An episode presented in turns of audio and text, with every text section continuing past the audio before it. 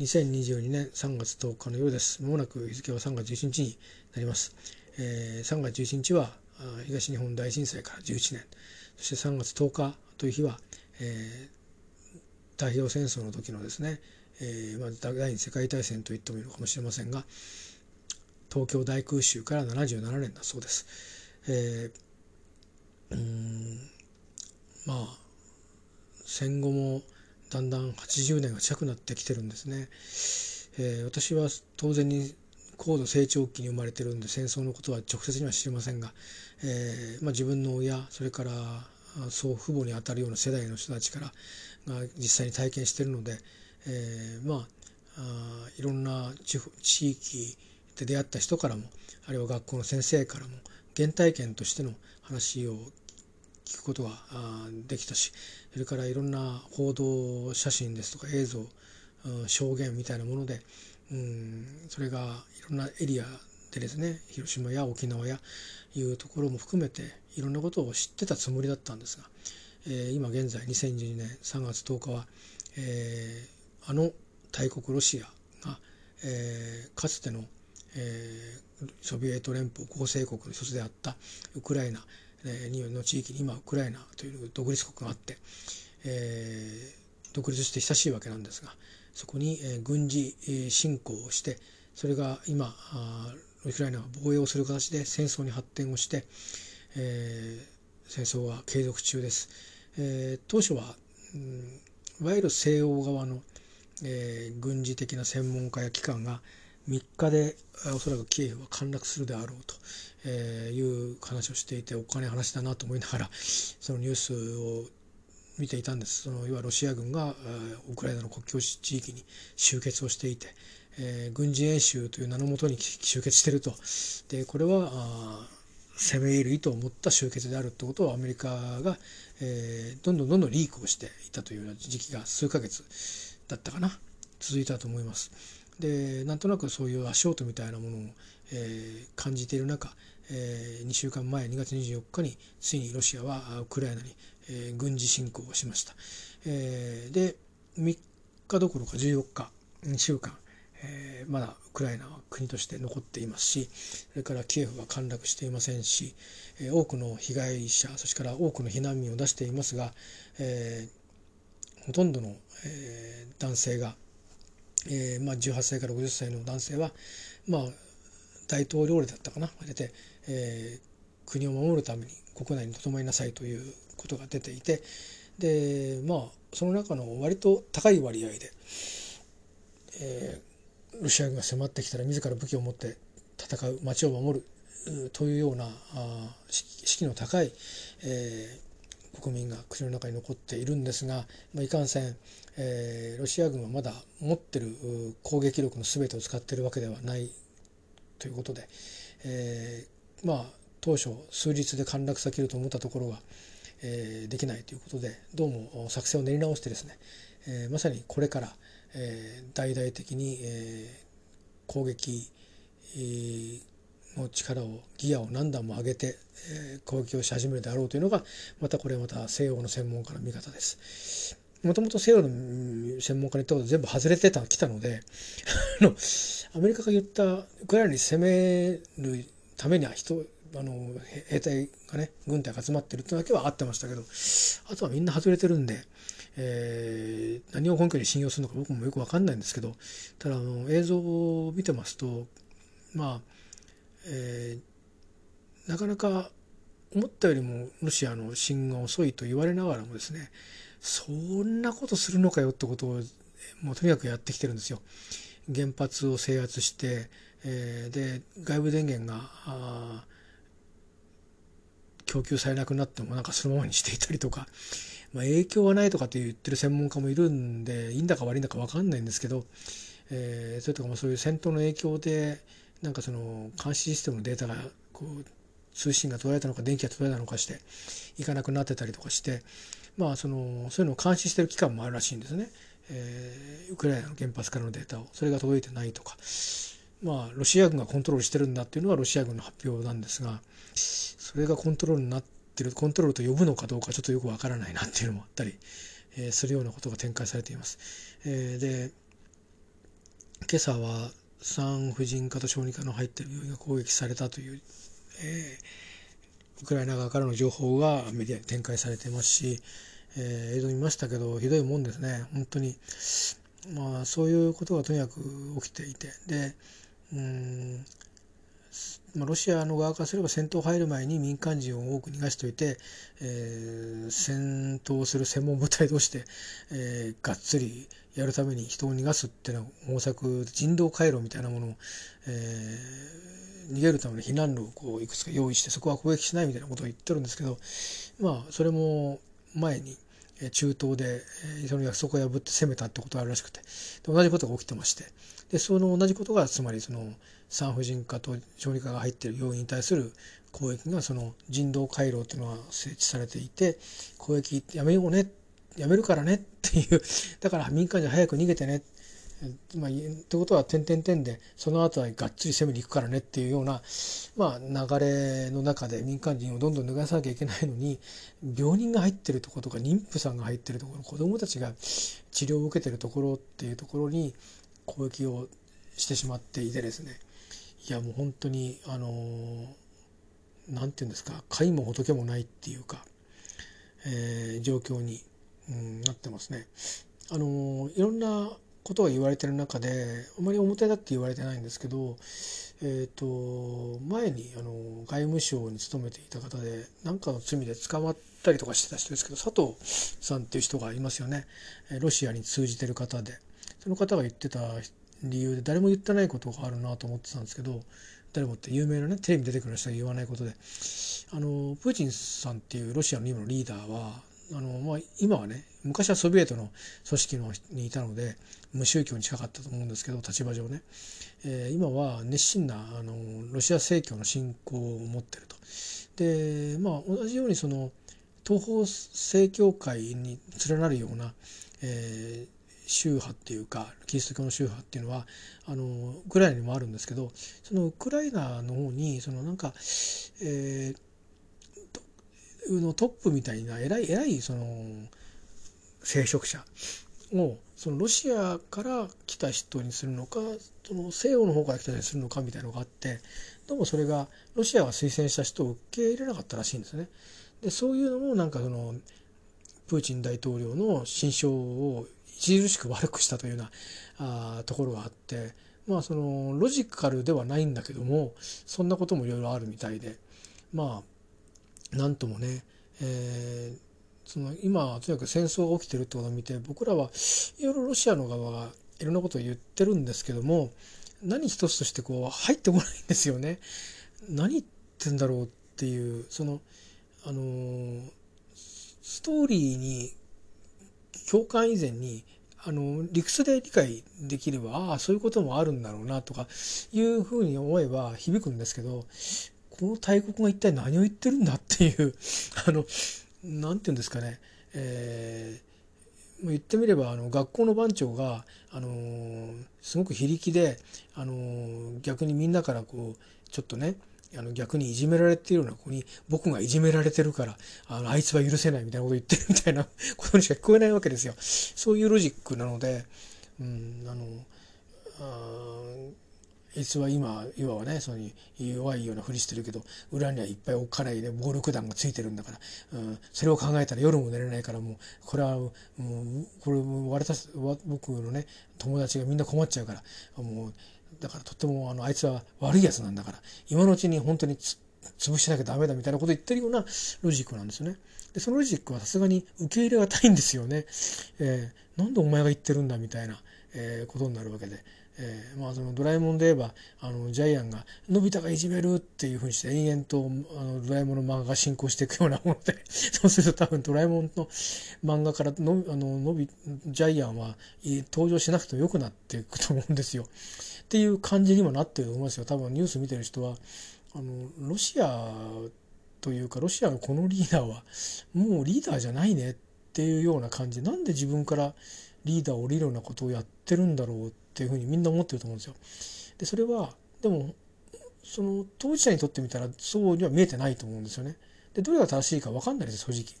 僕らは僕らの理論を正しいと言いますけどその後々どうだったかってことはまだ分かんないと思うんですよ。ただ僕はあのすごくナチスドイツと重なるところがあってそのやそのリーダーがどうだとかっていうことよりもななんとなく、うん、手段が目的化しちゃっていて早くも。えー、でそもそも何でそうしたんだっけっていうところは誰も顧みてない状況で、えー、まあ相当が言ったからみたいな感じででそれやっていくと身の保全が図れるとかいいや甘い汁をまだ吸えるとかあなんか分かんないけど反抗するとやばいから従っとくっていうのが、えー、だなんどうせそうなら徹底的にやったろうじゃないかみたいな変な変な偏りが生まれていて、えー、そんなような状況でこんな戦争までになっちゃってるということですからこのロジックをねあのそのその文脈で言ってることをあの響かせるっていうのは難しいですね正直。えー、1万歩ぐらい譲ってああそうか腹だったんだな嫌いだったんだなっていうのは分かるんだけどいや嫌いだったら責めちゃう？っていうそんな時代でしたっけ？っていうことですよね。日本においてもあのそういう時代がいくつかあの武士同士の争いというのがあった時もまあまあじっくりじっくり攻めたというようなことがあるいはこういうことがあっていろいろ策略を巡らして、えーまあ、ついに、えー、戦乱に及んだというようなことがあったりでそれも裏切りが続いたりしながら、まあ、なんとなく今の日本につながってるきてるという歴史を、まあ、学校では学んでるんですが嘘か誠か知りませんがそうは習ってるわけで。そう簡単にねあいつ嫌い責めちゃおうみたいなことは、まあ、ないんでしょうから、まあ、もちろん、えー、我々がシェアされていない情報や事実がまだまだ実はこうだったっていうことがあるのかもしれませんがなのでそういう意味で分からないと言ってるだけで、まあ、実際に私たちが生きている社会の価値観から言えばありえないことですし、え、特にかつて、え、そういった側に組みしていたあかつての日本、えー、からつながってる国でもあるので、うん、なおのことそれをそうだろうな分かった分かったよく分かるよ君の気持ちはとは言えないですね。えー、まずは否定せざるを得ない立場になりますね。まあ不幸だなと思うのはロシアの国民じゃないですかね。これ、まあ、仮に戦闘で勝ったにしてもこの禍根は世界中が見てしまいましたからね何をしたかというのを。でどんなことを言ってたかってことも世界中がリアルタイムでほぼ、えー、受け取ってますからでそれをまあまあしょうがなかったよねあの時はっていうふうにして、えー、果たして許してい、くっていうプロセスがあるにしても一体どれぐらいの長い時間がかかるんだろうって気はしますしそれからウクライナ全土じゃないにしろえー、相当にロシアが制圧している地域でも、えー、まあまあもともとのその、えー、親ロシア派ではない人たちが暮らしている人が多いエリアでは攻撃が施されてますからかなりのものが破壊されてるんですよね。でそういった復興というものは一体誰の手によってどう行われるのかと。つまりまあ最後にロシアはどうこの国を手仕舞いするのかっていうこともどうも見えない中であの今撤退もできないしもはやメンツ上。でしかもこんな戦争になってしまって撤退するってなったらあの生地どうあろうが、えー、非難の的になることはもう分かってると思いますから、えー、引くことができない、まあ、せめて軍事的なあ勝利は勝ち取って、えー、もう次節を貫き通してと思ってるんでしょうけど問題なのはやっぱりロシアのリーダーも永遠に生身の人間ですからあとあと40年はいけないってことですよね。つまり40年は政治の表舞台にいないと思うんですよね。だから政治の表舞台から亡くなった後にロシア国民が負う負の遺産っていうのがあまりに大きいんじゃないかと思うんですよね。えー、で確かにロシア国民に罪はない意思義的な罪はないと思うんですけどでも今の僕たちと同じようにその責めを永遠にあの追ってしまうようなつまり憎しみの連鎖っていうのは起きる可能性があってまあそれはあの周辺の国が武力でロシアを攻めることはないと思いますけども、えー、ただそういった感情が、えー、残ってしまうとまあうんドイツが本当に戦後国を挙げてですね、えー、とりわけ西ドイツがあフランスとの間で、えー、取り戻しにものすごい時間をかけて、えー、ナチスドイツのしたことを、えー、非難を受けつつも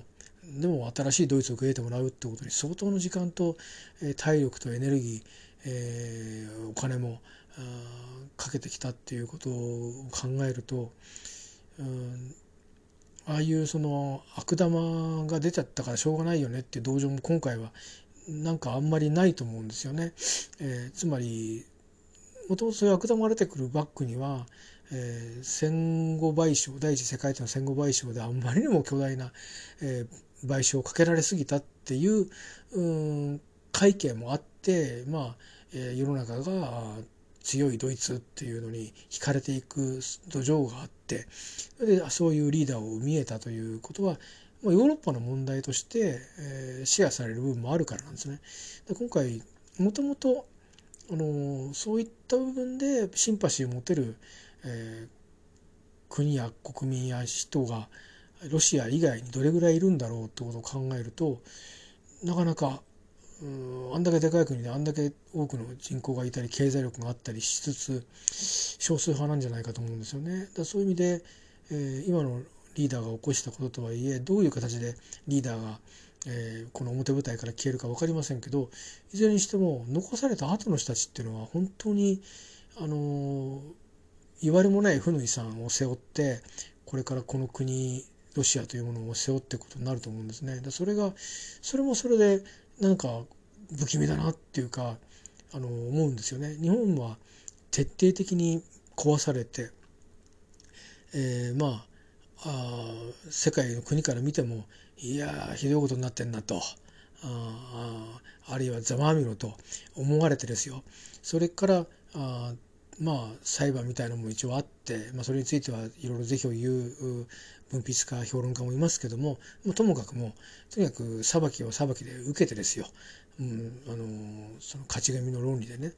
で手仕舞いが行われてで現在につながってきてる、まあ、全てが全部、えー、理想的なのかどうか分かりません。あの本当にいろいろいろんな歪みなどは、えー、沖縄に集中する基地の問題や性暴力の問題、えー、はじめあるいは、えー、いろんな意味でのその外交の上の、えー、気遣いあるいは予算上の気遣いを含めていろいろこの見直した方がいいんじゃないかってことたくさんあると思いますけどまあでもそれでも今なんとか、えー、私たちの国があまあ自分たちが紛争の当事者にならないようにしながら国が運営できてる道にはつながってるんだと思うんですね。手放しであの見直ししなくていいとは言いませんがでも少なくともまあ平和を、えー、施行する国ではまだ居続けているということでありますがロシアの場合は別にこれからみんながロシア攻めに行って叩くかという叩かないと思うんですね。で戦いが終わってあああの国はあんなことしたねということで、まあ、プラハの春じゃないですが、えー、でそのプラハの春のことはヨーロッパの人は知ってるでしょうけど全世界の人はあんまり、えー、まあニュースで見たとかあの歴史で習ったとかっていうぐらいで終わっちゃうところが今僕たちは世界中で目撃をしてますから、えー、ロシア以外でも情報統制のある国以外の人たちはとにかく広く一瞬にして世界を巡ってる情報に、えー、で目撃をしてますんでねだからこれは非常に厄介だなと思いますよ。あの国連っていう機能についても、うん、機能不全に陥る可能性がありますね。安全保障理事会の常任理事国の1カ国がしでかしたことですよね。でこういうことをする国が核を持ってるからもともとはもう戦勝国のリーダーたちで始まってるわけでですから最初は多分中国の代表は今の台湾の中華民国だったはずですけどねいずれにしても、えそういうことなんですよだからうん国連の機能不全というか拒否権があるから何も決められない安全保障理事会というものが出てくるんでまあ悪巧みを考えているような国はやりたい放題の 世界状況に、えー、なんか向かっていきそうな嫌な予感も、えー、しますですよね。えー、それからまああのこういう正直僕らも見ててショックなことですしこういうショックの後にはだから言っただろうというようなことでですね。まああのヨーロッパでは以前からいてちょっと今勢いが弱くなってたかなと思ったんですけど、まあ、極左とか極右と言われるような、えー、政党がやっぱりこう台頭してくる、うん。まあ、協調路線なんてダメじゃないかというそういうこともあるかもしれないですね。うん、で日本やアメリカにおいてもまあ今比較的日本もアメリカもハト派に近い、えー、政権だと思うんですがあ内向きではないけれども、えー、タカ派的な、えー、勢力の発言が強くなるかもしれない。でそういうものはまた違う歪みを社会に生んでいって、うん、それがまた新しい問題を起こすかもしれないいろんなと、えー、あの不安の点がありますよね。でまず卑近なところから言うと世界の情勢不安ということからマーケット、えー、いわゆる株あるいはその実需が伴うような商品ですね。コモディティとか原油とかそういったものの、えー、現物の先物を含めたそういう意味での市況全体が今あ不安によってですね、えー、実態を超えて高騰してるようなところもあるしでこれがどっか止まるのか収まっていくのかうんっていうことに関して未知数ですよね。えー、何を安心とするかっていうことの合意が、えー、マーケットでどう形成されるのか、えー、でそれを見越してどういうふうにして現実社会でリカバリーしていくのかあというこのまあ戦争の当事者でない国まあ攻められた国も含めてそうですけど、えー、なんでこんなことしてくれたんだって状況にもなってるわけですから、うん、言われのないところでリカバリーをしていかなきゃいけないということがあるわけでまあでもそれはしなきゃいけないとは思いますしそうすると物価は安定に向かっていくんだけども、まあ、財政負担が増えたりとかってことはまあ強いてみればあ税負担で何なり国民負担っていうものが増えていったりということで、えー、まあ直接角付け合わせる世界大戦には今のところなってはいませんが結果的に経済的効果から言うとほぼ世界大戦始まっちゃってるのと同じなんじゃないかなっていうふうに僕は受け止めてるんですね。その意味ですごく今回のこの侵攻から戦争に至ってる今のこの現実に対しては非常に怖さを持って、え向き合っています。あの世界大戦じゃないっていうの単にその核を打ち合って終わりになっていくっていうリスクを目の当たりにしてないっていうだけの意味しかないと思っていて、えー、経済の状況を見ると、まあ、ほぼほぼ世界大戦が始まったかのような状況に近いですしリカバリーしていく道筋を考えてもロシアという存在が今後どうやって世界が向き合えばいいのかっていうこともそうだしからこう荒れてしまったマーケットとかそれから止まってしまったいろんな経済活動をどうやってって新たな正常を求めていくのか。ただでさえコロナ禍があってですね全世界西も東も南も北もなくですよ、えー、そこからの立ち直りも要求されている中でまあ新たな不安が加わってくるわけでで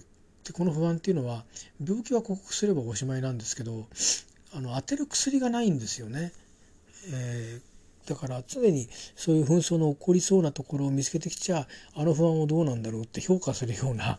ことに、まあ、カントリーリスクっていうものを超えてる気がするんですけど地域リスクというかね地政学的リスクリスクというかそういったものがえー、マーケットの判断に大きく影響していくことになっていくともともとこの世の中っていうのはそんなにきれい事はできてないので、えー、そういう正常不安っていうものはあるんですよね。それを今まではそこまで注視はしてこなくて、えー、まあその品物が品薄になるんじゃないかとか、えー、まあ関係性が変わることによって供給が渋る渋落ちるんじゃないかとか、えー、いうことでですねあるいはその、えー、リカバリーにすごくお金がかかるからあの国のちょうどこれから経済、え、伸び悩むんじゃないかということで、え、マーケットが反応したり、ま、そんなようなうんことま、いわゆるまあ一つの信用ですね。信用をどういうふうに、評価するかっていうことで、え、あったんですけどまあそれやりだしたらキリがないよなっていう感じでそもそもうまくなんかいろいろ揉め事もあるし 部分部分摩擦があるんだけどまあまあ全体的には僕やってるよっていうので世界ってパッチワークが成り立ってる気がするんですね。えー、そこをこうカリカリと掘り出したりするとなんか、うん、あのー事実に目を塞げばいいっていうわけじゃないんですけどまあそれはちょっとよしとしとこう今日はっていうことまで刺激していくとなんか逆にねあの紛争の起きやすい社会になっちゃうんじゃないかなって気がしないでもないんですよね。だからあの決して NATO 対ロシアっていう構図に直接になってないからいいんだっていうことじゃないような気が僕はちょっとしていてこの僕のなんか変なあの予感が外れてくれることを僕はね本当に切に願いたいんですけど、まあ、あたかも当事国としては出てこなかったけども世界大戦が始まってそして、えー、なんかずっと終わらないねっていう戦争戦闘終わったんだけど戦争の傷跡からいついつまでたっても立ち直んないねっていうような、えー、社会をしばらく僕たちは生きなくちゃいけないんじゃないのかなって思ったらあ何ともやりきれない思いになっています。まあもちろん目下のところはですよウクライナでの戦闘が早く終わることそしてうんとりあえずは避難した人が戻ってこれるようになるレベルまで何年かかるか分かんないんですけどもあの復旧を、えー、国際社会協力して、えー、するということ。そして二度とロシアがウクライナに攻めてこないっていうスキームを作るということと、えー、それからそれをして、えー隣国に武力を持って攻めるのはやっぱ改めて、えー、ダメなんだと。NG なんだと、えー、経済的にダメージを負うし社会世界的な信用も失墜して、えー、自分国の民が生きるのに往生するということを、えー、一回みんなで確認し合ううん時期が必要ですしまあなんとなくこれから先5年10年はコロナ禍よりもこっちの問題が後を引くような気がして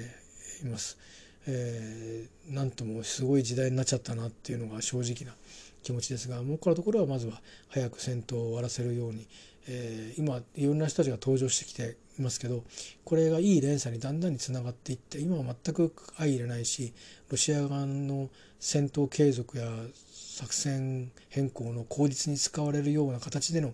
えー、会議体が行われているだけのような気もしますが、えー、いずれこれがあのまっとうに、えー、まあ白馬の騎士じゃないですけども、えー、世界の多くの人がおおそうだと思えるような、えー、まっとうな旗を掲げてですね、えー、立ち上がる勢力があ出てきて、えー、くれたらいいなと思いますね。そういう意味で、えー、早く戦闘を一旦停止をして、えー、このうん紛争の、えー、後処理が、えー、のスキーム作りが行われてそしてそれが履行されていって、えー、まあ先々のいろんな難しいことを一旦置いてまずは、えー、国の再建生活の再建、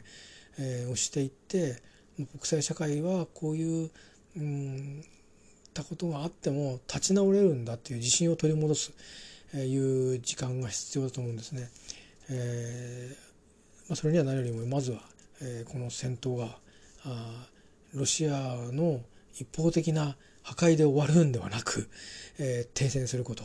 えー、を望みたいと、えー、思っています。えー、決して人事として思ってるんじゃなくてさっき述べたようにこれはまあ世界大戦に等しい、えー、経済的な影響それから心理的な影響を、えー、なんとなく世界にまき散らして終わるんだと思うんです。えー、それから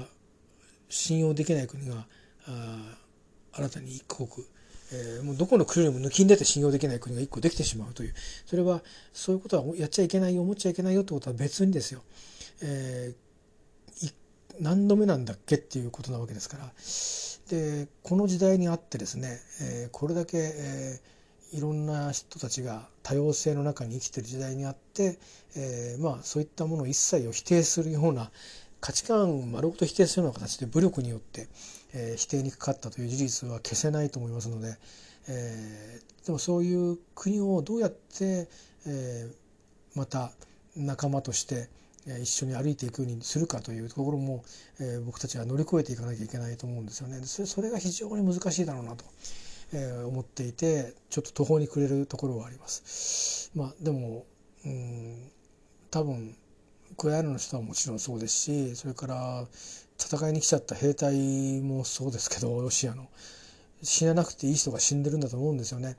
だから早く戦闘がえー、やめてほしいと思いますなんか僕たちはやらなきゃいけないことがたくさんおかげでできちゃっているので、えー、これ以上もう壊すと作り直すのも大変なことなので、えー、やめてほしいしこれ以上の人命が失われていけないと思うし今失われてない人は影響ないかっていうとそうではなくて、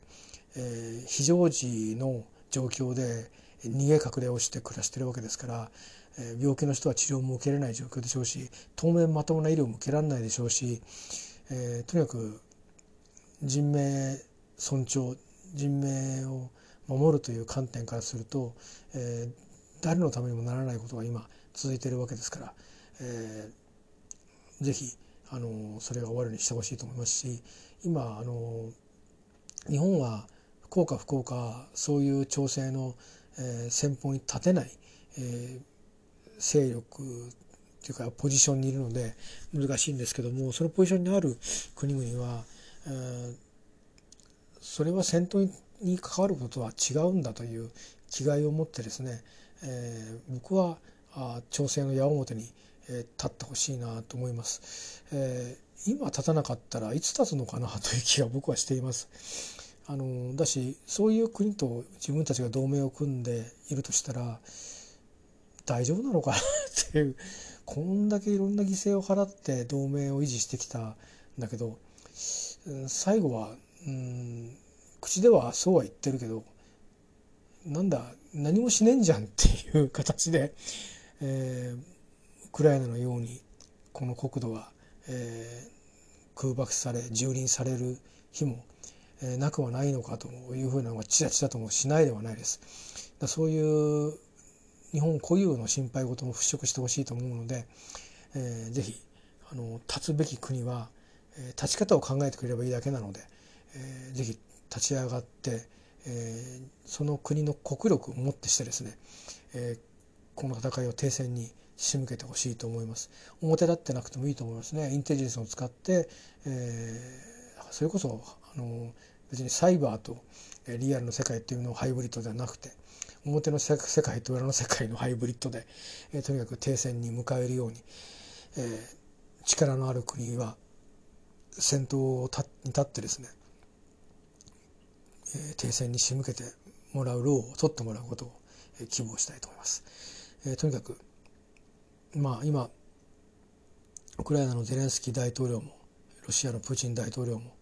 戦争モードになっちゃっていますしウクライナにしてみればあまあ本当にあの細かい事情を積み上げて語らないとすれば本当に言われもない、えー、戦争に巻き込まれていて言われもなく国民を失っていってる状況ですから、え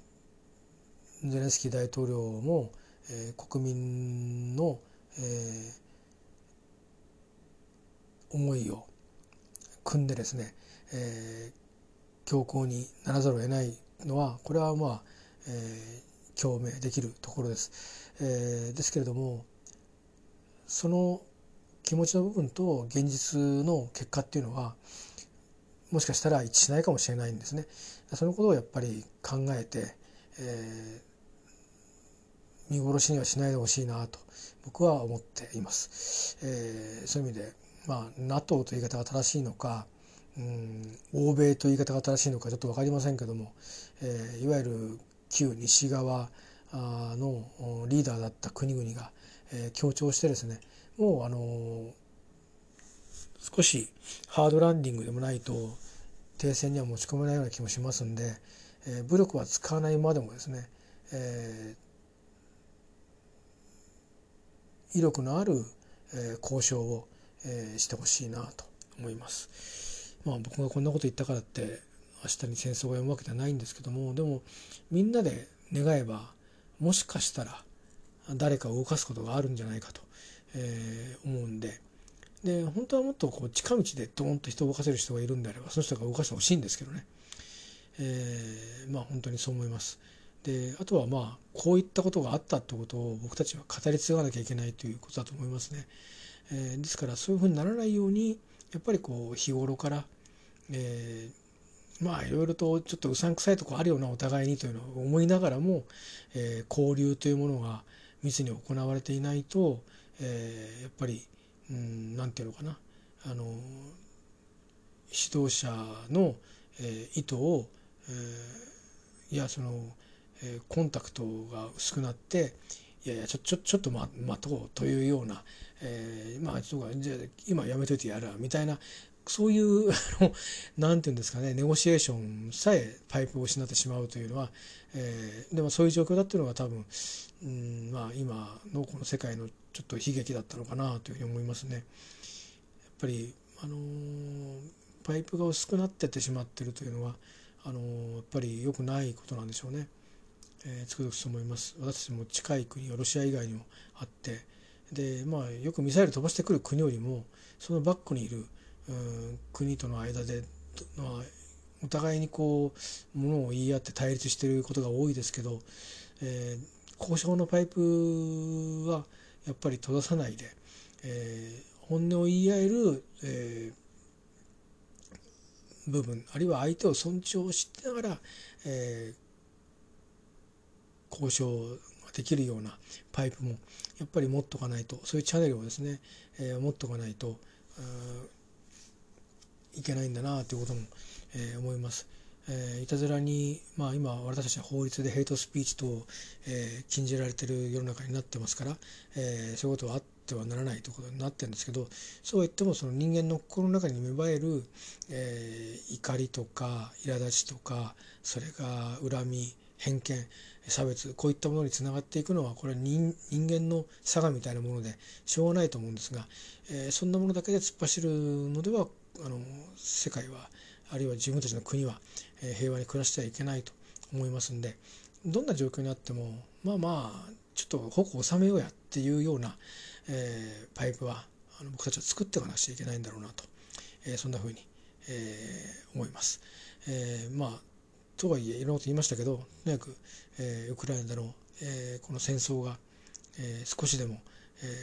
ー、終わりが見える方に、えー、向かっていくことをあの心から願っています。でこれから起きることも、えー、相当に辛いことを目撃しなきゃいけないかもしれませんけどしっかりと目を見開いて、えー、見て、えー、しっかりとあの自分の頭で考えてうん何があどうなって何が良くて何はあいけないのか、えー、どうしなくてはいけなかったのか、えー、何かで誰かの借りてきた言葉で考えるばかりでなく自分の頭でも、えー、この戦いが僕たちにもたらしたもの、えー、いろいろ多分あるんだと思うんです、えー、そういうものをしっかりとちゃんと見か顧みることができるように、えー、ちょっとしんどい作業になりそうですけど目撃をしていきたいと思っています。まあ、何しろ目撃しなくていいように事態が収束に向かうことを願いたいと思います。何度も何度もいうこと言いましたけど。ということで、えー、このところはですね、そんな感じなので、まあ自分のプライベートのこととかでいろいろまああるはあるんです。ですけど、まあ、それはそれ、これはこれという感じで、なんか非常にあの頭が忙しいですね。えー、まあ幸いなことに自分の家族がウクライナで、えー、暮らしてるとかウクライナ生まれだウクライナ人だっていうことじゃないっていう、えー、のでそういうストレスを変えないで済んでるんですけどこれそういうことがあったらもう何も手つかないんじゃないでしょうかね。そんな中でも日本に住んでるウクライナの方が、えー、避難したウクライナの人に仕事を作るような活動をしていたりとか、えー、そういうの本当にすごいなと思います。やっぱりあの、うん、なんていうか人間誰しもそういう力を持ってるって言う人もいますけどでも力を持ってるのと実際にやるっていうことは違うと思うんで、まあ、そういうのを見てるとねあの自分の抱えてる問題みたいなことで別に生きるか死ぬかじゃないわけでね、えー、まあ何事もない時にはそういうものでへこんだりするんでしょうけど、えー、それはそれでありなんでしょうけど今そういうのを見てみるといやへこみたくなる気持ちには何度も何度も襲われるけども、えー、へこんでてどうするんだっていうふうに、えー、奮い立たせてもらっているところはありますね。まあそれは平和を願う気持ちと違うかもしれませんけどでもだからあの本当に注目をしていますし、えー、とにかくこの今出口が見えない状況に、えー、しかなってないですけどウルトラ C で、えー、出口が見えるように願いたいと思っています。えー、とにかくロシアの人たちがあの真実っていうとやっぱりどっか評価が入っちゃうんですけど何が起きてるかっていう事実に触れる機会がもっと増えるように状況が変わることそれから、えー、ウクライナの人たちの被害が早く出なくなるように、えー、本気の停戦交渉が、えー、他の大国も入る形でですねしっかり仲介する形で、えー、新しいスキームそれもそこまで約束するんかっていうことも含めてもいいかもしれないですけども、えー、いろんな共同体、えー、価値観を一つにするまあ集団的自衛権の集まりの団体もありますけども、えー、とにかくそういうところのまあ合議でね、えー、少しあの今の論理に立っているといつまでも多分次回が打開できないと思うので、えー、多少あのものの言い方として玉虫のところは残るにかもしれませんが、えー、まずは停戦のために、えー、少し一肌脱いでほしいなと思います。えー、武器をいくら供与しても限界があっていつか戦闘は終わると思うんですよね。でその戦闘が終わった後のことを考えるとこれほっとくと混沌だけが世界を取り巻いていくことになるので、えー、ぜひ、あのー、亡命政府を作るとかなんとかっていうそういう話よりも、えー、世界中がこれでコロナ禍とこのロシアの軍事侵攻によるこの戦争のためにおそらく世界大戦が起こったのと等しいぐらいのダメージを受けると思うので、えー、ぜひですねまあ、空爆とかがないっていうからそれで死人が出てないっていうだけで経済的には、えー、等しい影響を多分こうじわじわと受けていくんだと思うんでね、えー、だから他人事ではないので日本も他人事ではないですしできる貢献はしていくといいと思うしそれぐらいは僕も覚悟したいと思いますけど、えー、とにかく、えー、まあアメリカフランスドイツまあ、英国もそうでしょうそれからあと北欧の国々、えー、それから東欧中央の国々、えー、それぞれに少しずつこの起きた事態への距離感は違うと思うんですね。で距離感が違うからこそ、あのー、そして常識では考えられないことが起きてしまった今だからこそ、えー、その反対にいるオポジットにいる勢力も、えー、少し常識という枠をね外して今までだったらそういう選択しないんだけどもということも含めて議論をしてほしいなと思います。えー、長くなりましたが今夜は、えー、以上です。久しぶりに出てきてあの、うん、そこが素人のあの見解を聞いても何の役にも立たないかもしれませんが私は私で考えてますということをここに記録をしておきたいと思います。えー、まあ元気で幸せな人たちはそれを精一杯味わって、えー、精一杯生きるそれでいいんだと思います。えー、でですけどあのできたらこんな今ヨーロッパで起きてる紛争についても本当の意味で他人事じゃないっていうのはあの議員が台湾とか尖閣のことをして言うっていうレベルじゃなくてまさに経済の面ではもうほぼ世界大戦が起きたに等しいことが起きてるんだということを気づいてくれる人が一人でも多くなればいいなと僕は思っています。そういう意味で早くえー、この戦いは自分たちのためにも終わらせなければいけないんだということをですね、えー、人命を助けるっていうだけではなく、えー、世界中がこうぐっと萎縮してしまう方向に、えー、向かっていくと、あのー、本当に本当の意味で助かる命も助からないっていう、うん、貧困問題とかそれから食料問題とか温暖化対策とか、えー、世界が協調していかなきゃいけない時に協調に反する、えー、こう歪みができてしまうというのは、えー、先々の未来に対する、えー、約束破りなので、あのー、それを心配僕はしています。以上です。えー、次はなんかいい話でできたいですね。はい。あのー、プライベートでいいことでもあれば少し話をしたいと思うんですが なかなかないと思うので、えー、また、あのー、話す気持ちになったら少しようやく口開きになったんですよね。本当に気が重たくて。えー、いやあれを見て気が重たくならない人は今を一生懸命生きてるか、あの、かどうかなんでしょうね 僕は頭はお暇なのかもしれませんがいやでもしかし、えー、僕はこの問題は前から衝突したらアウトだなと思っていたのでうんちょっと心配しています。まあ、とにかく、えー、皆さんは、どうかあのコロナ禍もまだまだあの終わってませんオミクロンの、ね、数も減ってきてるとはいえまだ何万人かが全国で毎日毎日新しく感染している状況ですから BA2 に入れ替わっても大したことないぞっていう話も出たりしてますけど分かりません単にあのウイルスが冬と夏に流行るっていうそのサイクルで、えー、なんかが何かが変わってるだけかもしれないので、まあ、油断なく、えー、予防接種この隙に、えー、3回目受けれる人は受けれる人は受けてもらってで国はできれば4回目をもう準備してもらってね秋に4回目、えー、ぜひ今から準備して備えてほしいしそれからいろいろ国産も含めてワクチンや経口薬こういったものの、えー、臨床でのねやっぱり効果検証なども、えー、どんどんしてほしいなと思いますしそういうものの情報公開を待っています。えー、不安をどんどんみんなで協力して、えー、あるいは英知を持ってる人はそれを使って、えー、減らしていけたらいいんじゃないかと思っています。えー、一つの一難去ってまた一難というそんな時代に生きることになったなと今しみじみ思っています。えー、内も外もなんか大火事になってますけど、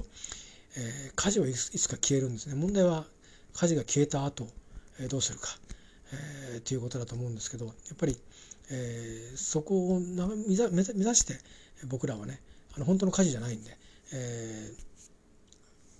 ー、終わったらどうするんだということもちゃんと考えながら、えー、羅針盤を持っていたいなと思います。以上です。おやすみなさい。